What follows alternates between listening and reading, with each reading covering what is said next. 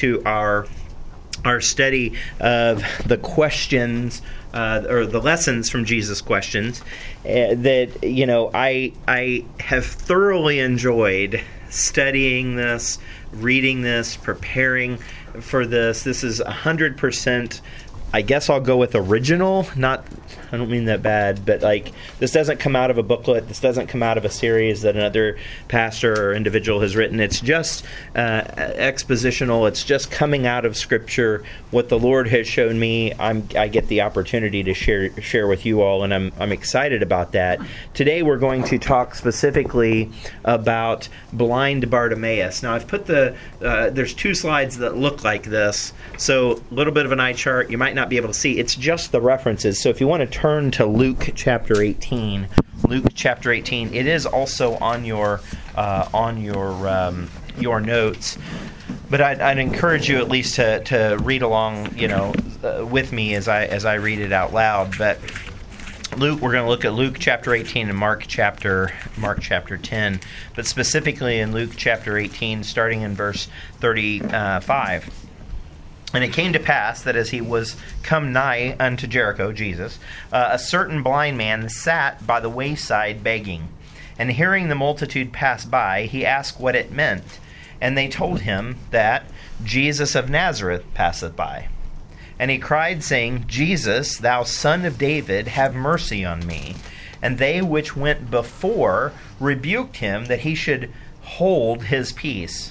But he cried so much the more, Thou son of David, have mercy on me. And Jesus stood and commanded him to be brought unto him. And when he was come near, he asked him, saying, What wilt thou that I shall do unto thee? So that's the question we're looking at today. What wilt thou that I shall do unto thee? And he said, Lord, that I might that I may receive my sight.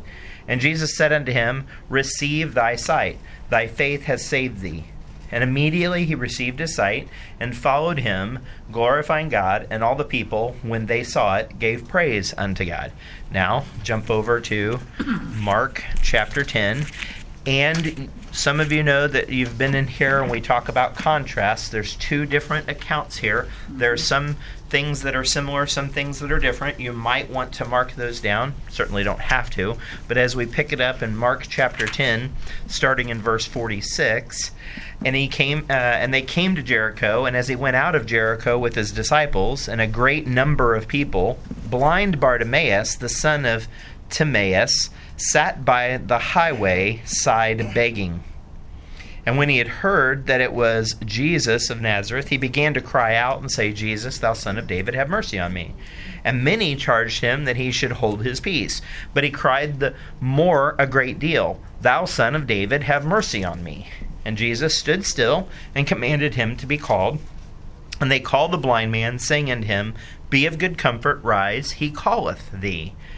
And he, casting away his garment, rose and came to Jesus. And Jesus answered and said unto him, What wilt thou that I should do unto thee? And the blind man said unto him, Lord, that I might receive my sight. And Jesus said unto him, Go thy way, thy faith hath made thee whole. It's a little bit different. And immediately he received his sight and followed Jesus in the way.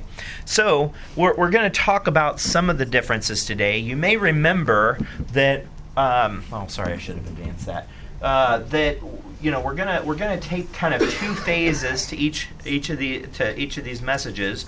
The first phase is kind of what we can learn of about Scripture and studying Scripture, and then the second are the specific lessons from the story. But just notice the Mark account of this story includes the name of the blind beggar. Did you pick that up? That in one he was actually called Bartimaeus, the son of Timaeus, right? In the other he's actually not referenced by name, right? Blind Bartimaeus. Um, but both include the location of Jericho. Both reference the city of Jericho. So our our series study point today so the series, so we're on series number or uh, study number four. The names and locations in the Bible often further illustrate the lesson. Okay, you can glean more about the story by looking at names and, in some cases, many cases, locations. So the Jericho, the word uh, actually kind of has two connotations. The, the city of Jericho kind of has two connotations. One is talks about the moon. The other aspect of it, and you know, some words in, in the English language kind of have multiple applications, and, and it's not too too different in, in Hebrew or, or even Greek, which in this case was came out of the Hebrew because Jericho is a Hebrew word, uh, but it also means fragrant. And it's interesting because uh, it's presumed that there's uh, that this word fragrant comes uh, has been associated with Jericho because of the number of trees and they produce an aromatic resin that is harvested and used for medicinal purposes. So you could go and you could you could Google this if you want, but they they literally go and they'll put these little cut marks uh, on on trees and the, the the resin i mean you've probably seen that if you've walked through the woods or if you've you know done any kind of clearing of brush sometimes you'll you know you'll cut a tree or whatever or, or see one that's been broken and there's a little bit of resin uh, or sap that has has hardened right? That resin of these trees in and around jericho are used for medicinal purposes. Matter of fact when you look at Genesis 37, Ezekiel 27, and Jer- uh, Jeremiah 8, uh, there there's actually a reference to the balm that is made from this resin. Okay, so you remember in Genesis 37, right? The Ishmaelites that came they're they're gonna uh, they basically purchase uh, um, Joseph, right, and, and he goes into slavery, right. But they came from Gilead with their camels bearing spicery and balm and myrrh. So it was actually a trade, a tradable, a sellable balm that they made from this resin. In Ezekiel 27, t- referencing Judah and the land of Israel, they were thy they were thy merchants. They traded in thy market wheat of Minnith and, and a panag and honey and oil and balm. So it's reference to the the balms, the medicinal balms that could be made. And then obviously in Jeremiah 8, is there no balm in Gilead? Is there no physician there? So there's actually uh, kind of a, a, a, a, connotation here about Jericho being a place where people would go to uh, seek healing, right? We we vacate or we uh, well we have vacation there, but we honeymooned in around uh, Glenwood Springs, Colorado. I don't know if you've ever been to Glenwood Springs, but that's where the hot springs are. There's hot springs all around the country in different places, but in Glenwood Springs, Colorado, there's a specific hot springs. There's a huge pool, actually, a community pool that is, uh, you know, warm because of the hot springs, and there's different places you can go and actually sit in these hot springs. And and maybe they do have medicinal purposes or medicinal benefits. I don't know, but for generations, people have thought they've had medicinal purposes and, and help, and so they would go and they would sit in the hot springs. I mean, if nothing else, it probably just made them feel better, right? Ease the back. It just you know helps with the with the joints, etc. You know, kind of like a natural hot tub. So there's been areas in in our history and people's the history of people that have been attract uh, attraction attractions for healing purposes.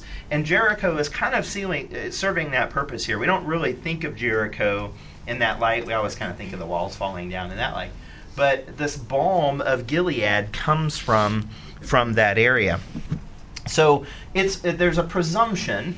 I, I can't be dogmatic about this, but is that people came to that area to be healed if they couldn't otherwise afford to trade in the balm, right? Or trade in those kinds of things. So it was an attraction. So it's certainly possible that blind Bartimaeus is looking for healing but not finding it. Again, I can't be dogmatic. I'm drawing an extrapolation from that. I am using inductive, right, reasoning, inductive Bible study to draw that conclusion. But I think it's I think it's an interesting contrast that in both stories, the Lord specifically calls out in Scripture the city of Jericho, mm-hmm. right? I think there's some va- there's some value. There's something to be gleaned from the fact that Bartimaeus was unable to find what he needed, healing for his sight, in Jericho. We also see his name Bartimaeus. So the son of Timaeus. Liter- the name literally means son of the unclean and his dad had the wonderful name of unclean. It's kind of like, you know, instead of uh, in, instead of you know saying hi, Nathan. What's up, Stinky? Uh, right? I mean, I, I, I, didn't smell him this morning. I didn't get that close. We shook hands from a, a reasonable distance. But, but, but that people have had names like this, and I don't know the history of Timaeus and why he is called unclean, but Bartimaeus is the son of the unclean. There is a lesson to be learned about the fact that Bartimaeus is unclean and he needs healing from a Savior, right? He needs healing from the Savior. If you'll notice, this is a little bit of a, a doctrinal implication that in um, Mark chapter 10, he is referred to as blind Bartimaeus. So the blind son of the unclean, right? Uh, and notice, and he said unto him, now jumping all the way down to the end of the passage, and Jesus said unto him, Go thy way, thy faith hath made thee whole. Right? There is this contrast between unclean and whole. Jesus didn't just say, you will receive your sight. Your faith hath made thee whole. And and that is a big part of the salvation concept is that we didn't just lose our sin in salvation because I mean God knows I still carry mine around. He keeps taking care of it, right? But he made me whole. And that that's a that's a different thing, but it's the same thing all at the same time. Right? And so so Bartimaeus is literally made whole. The unclean is made whole. What a beautiful picture, right? Now, it's just that. It's kind of a, a beautiful picture. So the names and locations can provide insight or color to the story, right? You have color commentators on sports "Well, that was not a very good tackle. He needs to do a better job," or "That was a great play," and yeah, the second baseman was just in the right position. Whatever, right? They provide color to what you just saw, usually by someone who's in the know or an expert, right? But rarely do these things become the basis of doctrine. You need to be careful here. It provides provides additional clarification but you probably shouldn't take your doctrine just from the names in the situation. They can build, they can add to the to the to the to the breadth or depth of the story. But be careful. I have seen people who try to come up with doctrinal statements out of the applications of names. And there and there are a few situations like that where the, the names are really doctrinally uh, have had strong doctrinal implications. And here you could say, well, the son of the unclean made whole is kind of a doctrine. It is, but that's kind of a second layer to the story, right? It's a it's it's a feel good, it's an inspirational aspect as compared to more of a doctrinal aspect. But they also do not definitively influence the story. Okay? There aren't they uh, they aren't always included in the story. We actually just saw in the two accounts Bartimaeus. The word Bartimaeus is not even mentioned in the other account, right? And you could, because if you're not careful, if you try to say, well, the name definitively means that, we saw a contrast. You may have picked up the contrast at the end of the the passage that when Jesus said to him, "Receive thy sight." Thy faith hath saved thee so in one, uh, in in Luke's account, he's saved, and in Mark's account, he's made whole. Same, same. There's not a doctrinal error there, right? right? Same, same. But if you're not careful, you could say, well, the unclean can only be made whole. The unclean can't be made sa- can't be saved or something. See what I'm saying? You got to be careful with the logic flow. Okay, the the whole of Scripture provides clarity, it provides color, but just be mindful of that. Okay? So, as we go on now to the second half of our lesson, so we always try to start with, in this series, we're trying to start with that kind of series study point, a tool for you to be able to study Scripture with a little more depth, right? Our first lesson of today is that different people have different perspectives of needs. I mean, here is a guy that's blind. Bartimaeus is sitting there, or he's he's he's begging, right? He needs. He's blind. He wants to be able to see. We don't know if he lost his sight if he was born this uh, born this way. We don't have enough uh, information on that, but what we know is that he's calling out, acknowledging Christ's authority, asking for mercy. He's not just reaching to a random person. He knows that when he hears that it's Jesus, he gives him uh, an appropriate designation. He actually calls him um, thou son of David right? This is a different reference, but he he uses that same word or same phrase, "Thou son of David." That is an authoritative position. He is acknowledging that this this guy can help me. So Bartimaeus acts when he hears that it's Jesus. He calls out, acknowledging Christ's authority, and asks not specifically initially for his sight, but asks for mercy. He asks for mercy. And he saw his need as worth taking a risk for, if you will, right? He's, he saw that, look, whatever happens in this situation, it's worth me yelling. Matter of fact, so much so when he's told not to, he's kind of rebuked or he's charged not to, and we'll talk. We'll look about uh, at those folks in just a moment. But when he's told not to do that, what's he do? he doubles down. it's like, oh, somebody's trying to stop me. I'm so close here. I'm gonna double down. Maybe he was trying to overcome their their uh, noise, that their their voices that were maybe drowning out his ability to actually connect with or reach Jesus, right? But notice that this thou son of David, we also see this happen in another passage completely not related to Bartimaeus directly, but Matthew chapter 9, and when Jesus departed thence, two blind men followed him, crying and saying, Thou son of David, have mercy on us. I don't know if this was a little bit of a thing that people did around Jesus. I, I don't know. But what I do know is that acknowledging his authority, his position, and asking for mercy is probably something we should do more. When we have a need, I think I'll, I'll speak for me. When we have a need, when I have a need, I often approach God with logic. You know, if you would take this away, I could do this for you. Or, you know, it I, I could be a better father if I didn't have this going on. I could maybe be a better mom to my kids if I didn't have back pain, right? and that, that's none of that's bad. None of it's bad to approach God and to try to compel. There's actually lots of or a good number of stories in Scripture where people kind of kind of negotiate with God, right?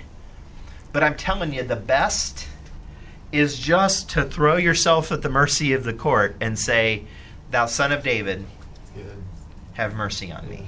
Mm-hmm. Because what that shows is that you're totally trusting that whatever He does is good because of his nature and is right because he knows our frame right he knows what i need versus yolanda versus erica versus you know chris he knows what all of us need differently right so instead of saying i think i know what i need best right thou son of david have mercy on me right and we actually see that play out again we'll get to that more in just a moment because Jesus then asks him, "What do you want?" That's not an interaction that I'm usual I'm, I'm, that I'm used to in with my with my interactions with the Lord. Normally, it's kind of like, "Well, I've got a list." I need you to do this, this, this, and this, and this, and this in my life. And and I kind of would like you to do this, this, this, and this in the lives of the, my brothers and sisters of Christ that I love, you know? As compared to just kind of throwing myself at his feet. Not that that's what Bartimaeus specifically does, but conceptually, he just throws himself at the feet of the Lord and says, Just have mercy on me. Amen. Right? The disciples and the multitude actually charge him and rebuke him. And I think it's kind of interesting. They saw the interruption as a problem and not worth the time. And I think about this passage, the passage of the Good Samaritan, a lot in ministry. And I may have done this with you all at some point. There a certain man now this is a parable, right? A certain man went down from Jerusalem to Jericho, interesting. and fell among thieves, which stripped him of his raiment and wounded him and departed, leaving him half dead. Reminds me of a story. It actually reminds me of a joke a man uh, a man rubs a, a, a bottle a, a, a, a, bottle? Uh, uh, Does genie come out of a bottle? A yeah a bottle. a yeah a lamp. That's the word. Thank you. Thank you for being here. Rubs uh, that's like with small kids still you it's a bottle on the i dream of Jeannie Jeannie that's yeah. where it's coming from. So you rub the lamp the genie comes out and says i will give you three wishes but whatever you get your mother-in-law gets double so the first guy says, "I want a billion dollars." And he says, "Fine, but your mother-in-law is going to get two billion. He's like, "That's fine." He's like, "I want 50 sports cars." That's fine, but your mother-in-law is going to get two or 200 sports cars, whatever it was, right? Twice as much. And he's like, "Be careful, you only have one wish left." He said, "Beat me half to death." Um, you know, you saw coming? No? Okay. But a bum. Okay. I'll go back into teaching mode and off of comedic mode. Um, every time I read this passage, though, I think about that joke. Every time. So they beat him, leaving him half dead. And by chance, there came down a certain priest that way, and when he saw him, he passed on the other side of the road, right? He goes around him rather than getting involved in the situation. And likewise, the Levite, when he was in the, at the place, he came and looked on him and passed by on the other side. Right? But the Samaritan, the Good Samaritan, actually takes the time to minister. And I learned this a while back, and I'm I'm still learning it, if you will. I, I got the head knowledge. Sometimes I don't put it in play. That the ministry is right in front of you, not what you have planned. Okay? So I can literally, and this is the part where I may have done this with you, and, and, and I am sorry if I have. I can leave service, know that I need to print out the sheets, and get over here to minister. And along the way, someone will stop me that needs to be ministered to in some way, and I'm kind of like mentally past them. And it's not right, and the Lord's convicted me on it, and the Lord continues to convict me now, I have to be careful because some people, Satan will actually use people to derail ministry with conversations and those sorts of things. And may, he may have used you in that situation, and he may have used me in your life in that situation. I don't know. So we have to still be wise, but we can't look past the ministry that's in front of us, right? There was a clear need here, and the disciples, these multitude, are literally like we don't have time for you, blind man. He's got to get places and heal people. Like, ah, what?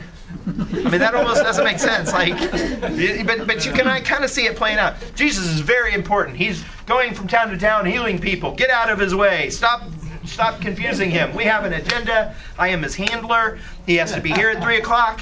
You know, he has to, he's going to eat with this person. You know, and and we've got to be very careful that we don't allow the structure of ministry to get in the way of the life of ministry, right? Amen. And so this is actually what's playing out. The perspective here, different people have different perspectives of needs. Their needs was to take care of Jesus, right? You know, they didn't want him to get too close. Don't, don't, confuse him. Don't yell at him. Jesus should not be yelled at, kind of thing, right? Don't you know who you're talking to? Well, yeah, I just call him son of David. like, I know he has authority. You know? So their perspectives of Bartimaeus' needs are actually pretty low. Are pretty like they looked right at this dude who's blind and thought, Jesus has got important things to do. I'm sure Bartimaeus is like, sight's kind of important. Right? So the perspectives are, are really interesting here to me. And then Jesus stands still and commanded him to be brought unto him right? So it's kind of referenced a little bit different in, into the in the two stories, but he elevates the need that his perception. So Jesus has a perception that Bartimaeus has a need, right? He knew this was going to happen, but he stops. He's sending a message to the people around him. And then, and then you notice in the one passage, then they're like, "Oh, oh, you're you're good. Hold that, you know." Um, uh, be of good comfort, rise, he calleth thee. It's like, oh, now the agenda's changed because Jesus says stop and bring it. It's like, oh, well, uh, you know, everybody else move out of the way. He can get past the velvet ropes. Um, So Jesus elevates the need now to an action, and he desires to remove the obstacles in our life if the repentant sinner wishes to approach him. That's not necessarily the, the most eloquent way of saying it, but he wants to make sure that a repentant sinner who desires mercy from the Son of David, the one that has authority to heal and to forgive sins, like everything else stops. For the King of the universe will stop at the repentant sinner. That's like, amen. That is amazing to me. That Jesus is willing to, there's not literally nothing more important to him in that moment than the reconnection with his creation. That is so beautiful to me. Notice in Matthew tw- in chapter 20, 31 and 32, and the multitude rebuked them because they should hold their peace, and they cried the more, saying, Have mercy on us. This is the same passage we were looking at. O Lord, thou son of David. And Jesus stood still and called them and said, What will ye that I shall do unto you? So this is like a pattern of Jesus. You would think that the disciples and multitude would be more attentive to what Jesus has as an agenda than what they have as an agenda. We have to be real careful. That's our that's our human nature in ministry. Our human nature in ministry is to to look past the immediate need to what we thought was or maybe even what God convicted us as the need, right? Like like I I have and I am I mean just I'm sarcasm coming out here. Like when I walk from the the congregation or from the end of end of service to here, I've got important work ahead of me. And I I mean I am I guess it's serious, but I'm like I've got important work. I still don't know where that comes from, but I, you know, I've got important work. Everybody out of my way. But if there is somebody that needs to be dealt with up front, if there's a pastor that looks at me like like today I was doing something and a pastor stopped me and interacted about a specific situation from the from the retreat this weekend it was important that we talked about that we have to be careful of the perspectives of needs Jesus saw the need as hey it's important this guy gets what he needs it was really important so the second lesson is the moment of interaction with Christ literally can change everything. Literally can change everything. To go from being a, a, a blind beggar to a dude with sight is kind of a big deal. Kind of a big deal. I have had the opportunity to to m- many of you know maybe most of you know that I that I've been involved in artificial limbs and corrective braces and that sort of thing uh, through my career, and I've had the opportunity to do some ministry internationally that way, or at least uh, just through the medical uh, side of it.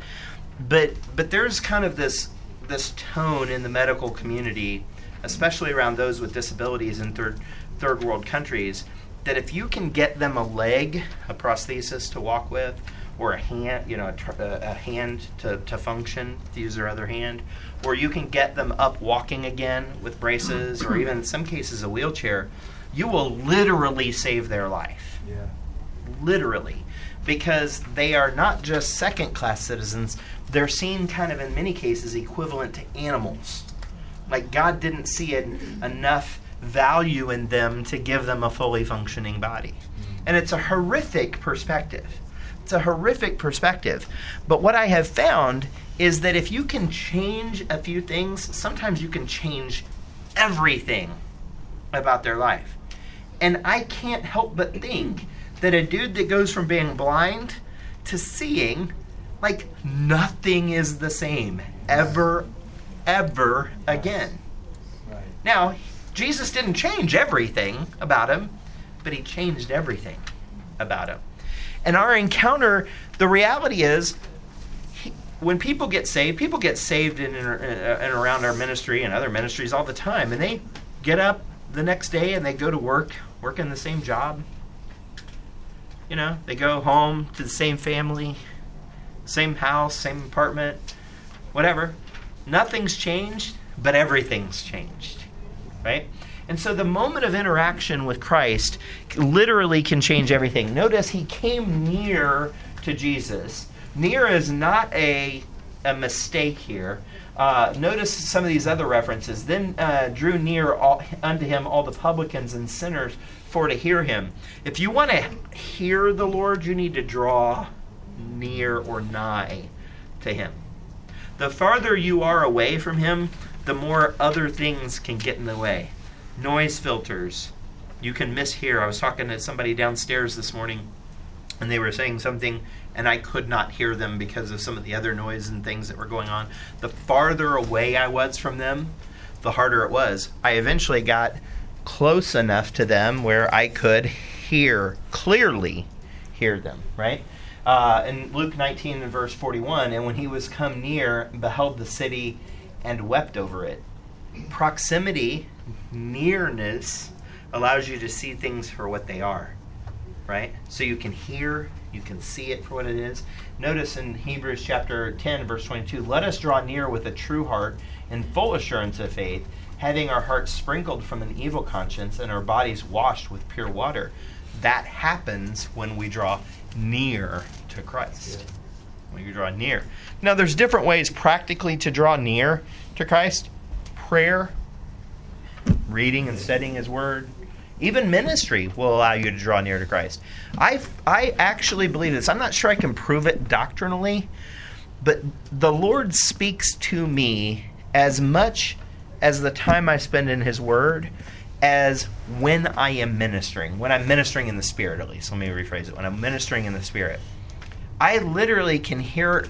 Not, it's not like an audible, but He's like, "Don't, don't go there. Don't do that. Do this." Like, it's it's a it, it's a guiding of the Holy Spirit that I don't get going out to eat and we debate like was it yeah last night we came you know we came home from the retreat and tired and just a lot going on and it's like I, I think I even joked about this at the retreat like our worst fights are where we're going to have dinner.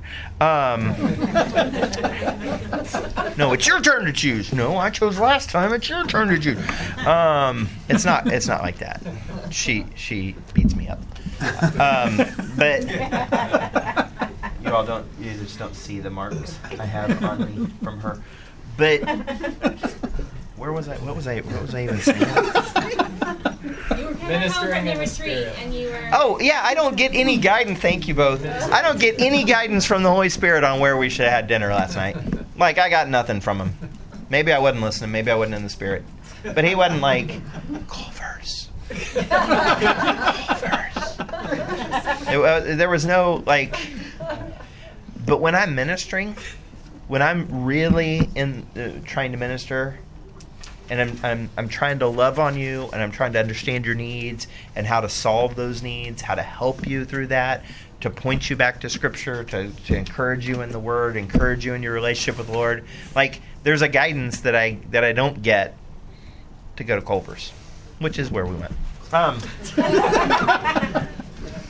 and then the encounter with Christ, the, the aspect of the encounter with Christ that's really interesting is that Jesus gave him an opportunity to communicate his need.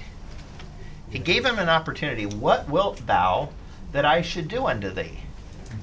And I think this is, I don't want to go too far afield here because this might be Mitch intermeddling and not the Holy Spirit.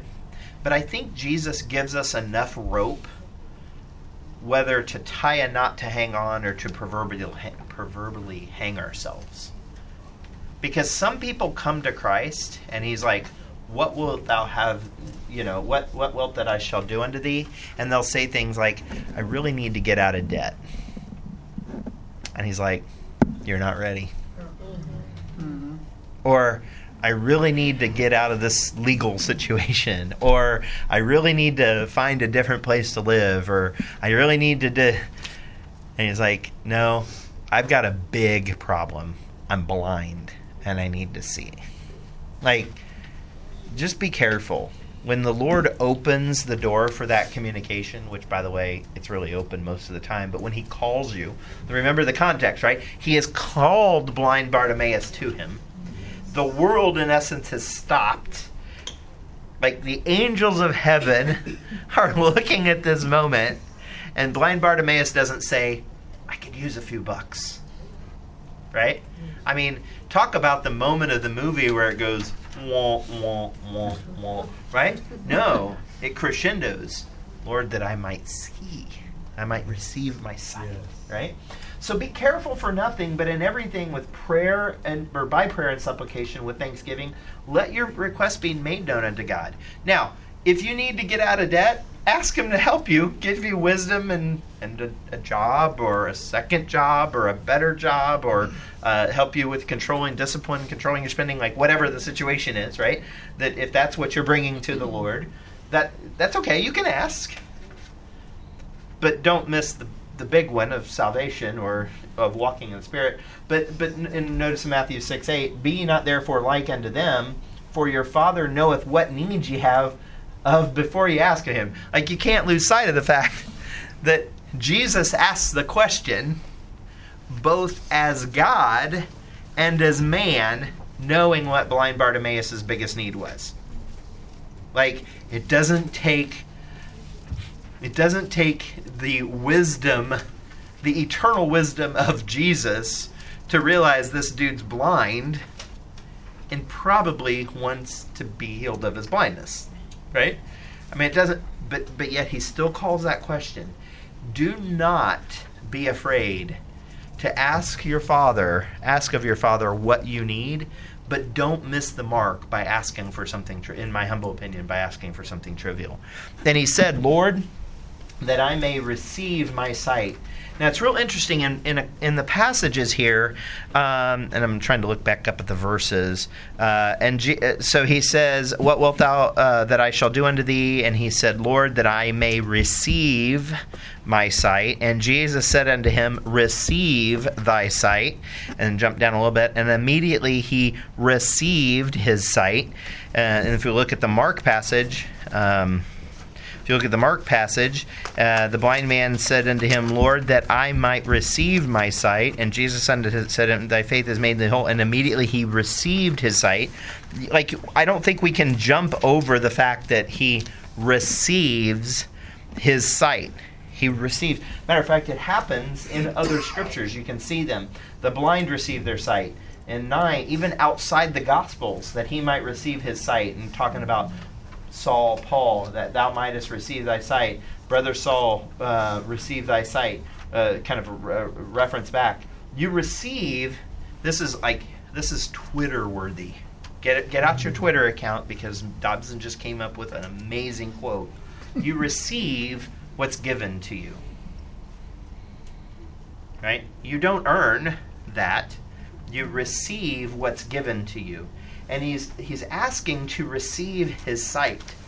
The other thing that's really interesting that, that I think is extremely interesting is notice in the contrast in Matthew chapter 11 verse 5. I, I, we just referenced it. The blind receive their sight. But notice that reception, that receiving of something doesn't apply to the other disabilities listed. The lame walk. They don't receive ambulation. Right? The deaf, the lepers are cleansed, that they don't receive healing or cleaning. The deaf don't receive their hearing. The dead are, don't receive life. I just think it's real interesting, and I I don't feel like we can avoid it. It's listed so many times here and in these two passages both in what Bartimaeus says and what Jesus said in response about receiving sight. Why is it?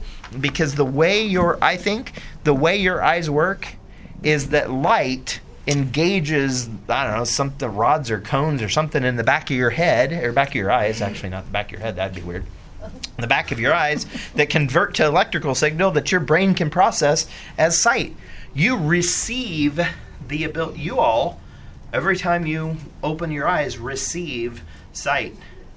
Because the light, and here's a spiritual application, the light of God reflects in and through you so that you can understand. It's fundamentally different than walking, being cleansed, hearing, being risen, the poor have the gospel preached. Like, it's different. You receive sight. I had a whole like whole thing about this, but it, Lord's like, no, another time because there's a whole lot going on there. And then lesson number three: assessing the impact of the encounter with Christ. With Christ, assessing the impact. The command. So there's a command to go, and then a contrast by Bartimaeus to follow. So notice Jesus actually says, "Go." Um, in, in the Mark account, Mark chapter 10, uh, toward the end, I didn't have my verse references here, sorry. And Jesus said unto him, Go thy way, thy faith hath made thee whole. And immediately he received a sight and followed Jesus in the way. And there's kind of an interesting pattern in Scripture where Jesus heals people and sends them away. Like, our encounter here is done, but yet they choose to follow him. And I do not think that's a mistake. He is willing just to save you from your sins. He is willing just to restore and to give you uh, restore life to you and give you eternal life. You choose whether you're going to follow him or not. You choose whether that change in your life is now going to be enough that you're going to pursue a relationship with him. I've always wondered about that. Why Jesus is like, don't go and don't tell anybody.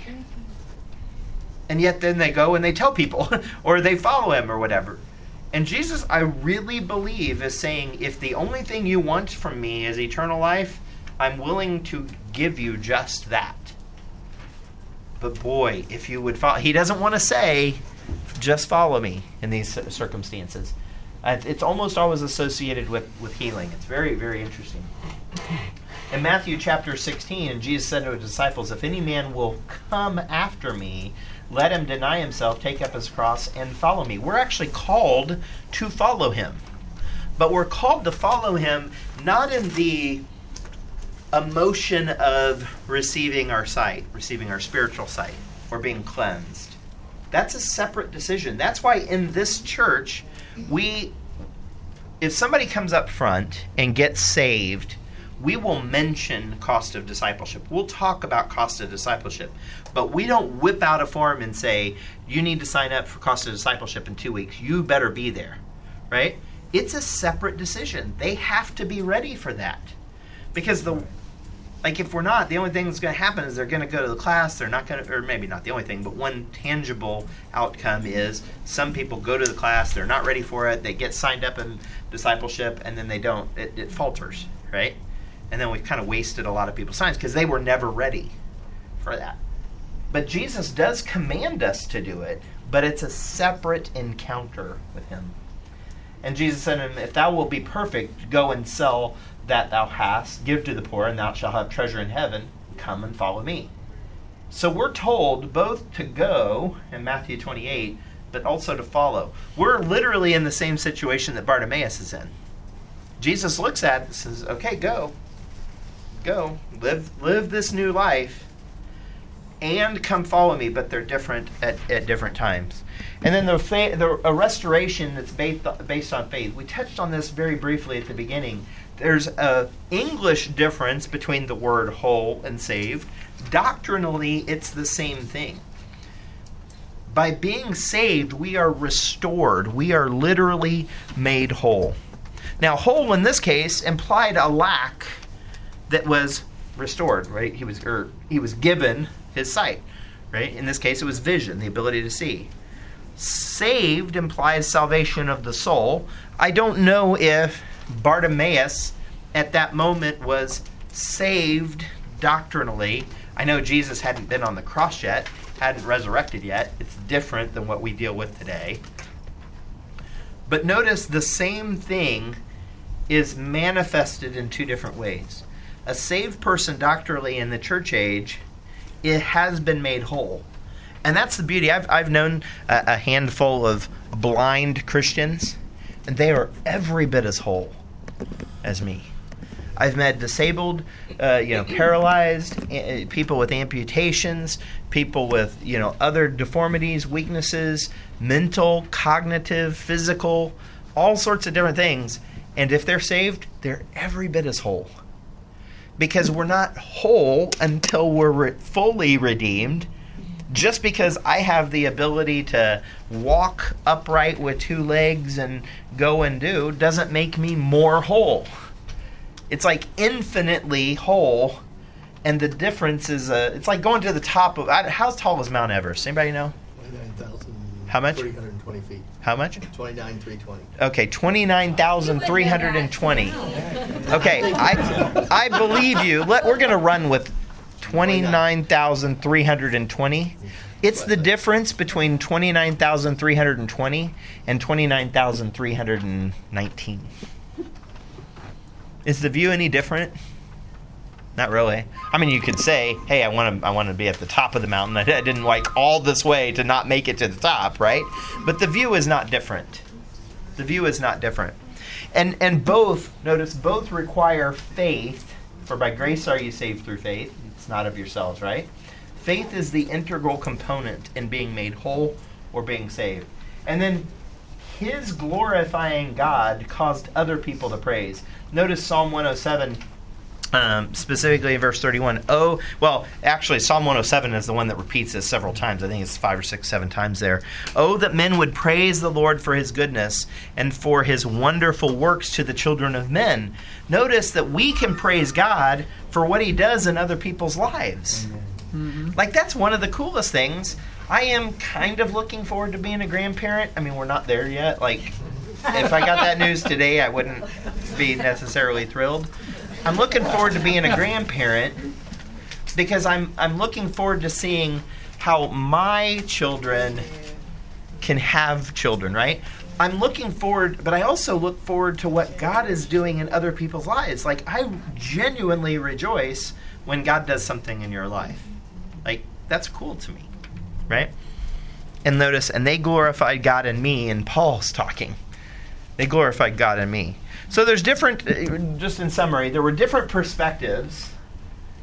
And then the encounter with Christ that changed literally everything. And then that uh, resulted in an impactful change, a very impactful change. And my prayer for you is that you would understand that we all have deficits. If your deficit is the fact that you can't earn your way to heaven, because you can't.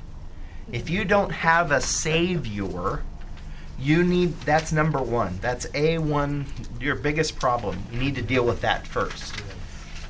Please grab me after class if that's the if, if you do not like it, we will take care of getting you home. We will make sure that everything else works out. That is like the biggest thing. Now if you have a savior in the lord and you have another need he is absolutely willing to take care of it. But he wants you to follow him he wants you to follow him. Let's pray.